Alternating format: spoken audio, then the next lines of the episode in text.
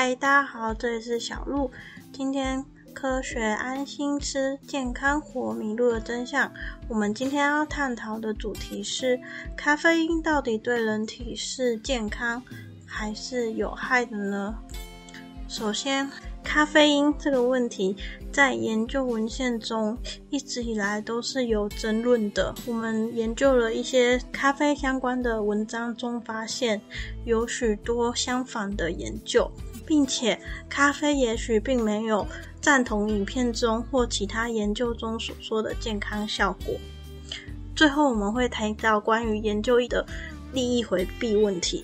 首先，在文章中提到的研究是确实存在的，但其实并不算是哈佛大学终于公布，而是这些研究成果来自于研究人员，而哈佛大学研究人员里的科学发表也不能完全代表哈佛大学，因为即使是同一个学校里的同一个系所，也可能会有 A 教授同意 A 理论。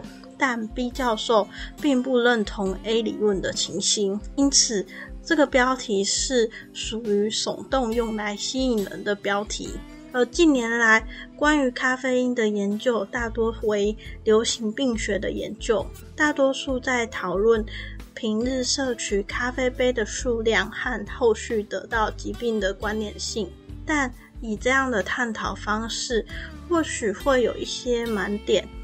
限制，像是平日摄取咖啡杯数量较多的人，也许有收入较高、生活品质较高、接受到的医疗照顾较高的推断。所以，如果是用咖啡杯的数量下去推断，可能会有错误的影响。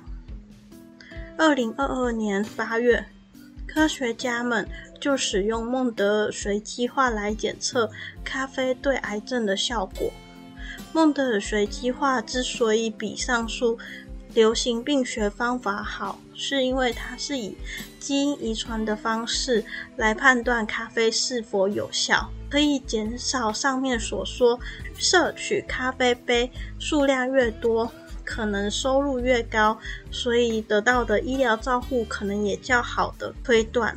减少错误推断结果的疑虑，而使用孟德尔随机化检测咖啡对癌症的效果的研究中发现，摄取咖啡的量与多数癌症无关，还与部分消化系统癌症、食道癌的增加风险有关。摄取量也与多发性骨髓癌风险增加有关。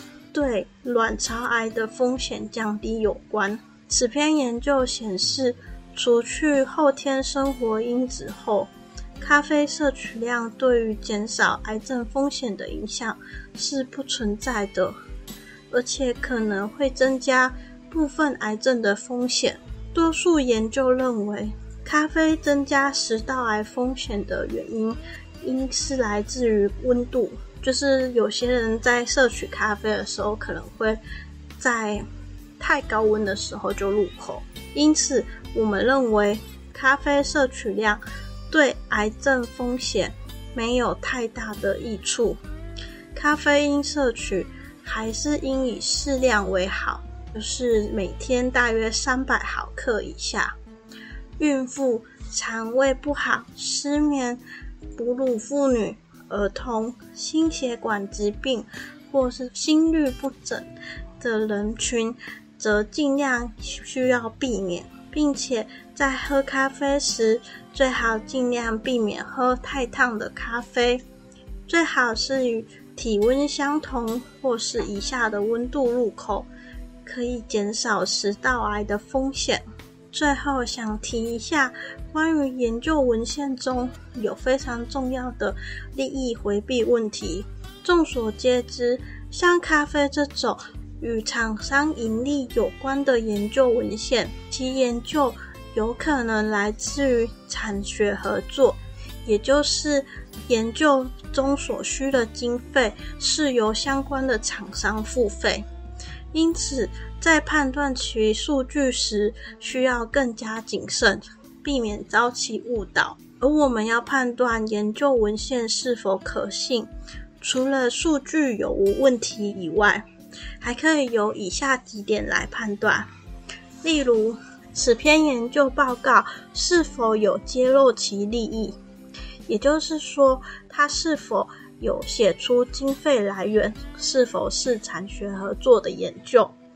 其次，可以看这些研究文献是否都来自相同的团队，或者是相互之间有合作的工作团队。再来，第三，是否不同国家、不同地区都有同样的实验结论？第四，这些研究文献中是不是有矛盾、无法解释的地方？第五，在研究文献的讨论环节。作者是否有将矛盾处做解释，并且可以合理的解释清楚？第六，用经验去判断实验数据或者是实验设计是否有不合理的地方。在今天的范例文献中，该研究提到，因为摄取咖啡有潜在降低全因死亡率的好处。因此，该作者认为，要消费者减少喝咖啡的决定是会损害到人民的整体健康。不过，我们可以看到，该研究的经费是由毒理学评估公司所提供。毒理学评估公司会从全国咖啡协会收取咨询费。因此，在判断这个研究数据时，我们需要更加的谨慎，避免遭其误导。相关的利益回避范例研究文献，咖啡摄取与健康的益处，降低全因死亡率相关研究文献，咖啡摄取与健康的坏处，癌症风险增加相关的研究文献。都可以在迷路的真相粉丝团看到。那今天的 podcast 就到这边喽，拜拜。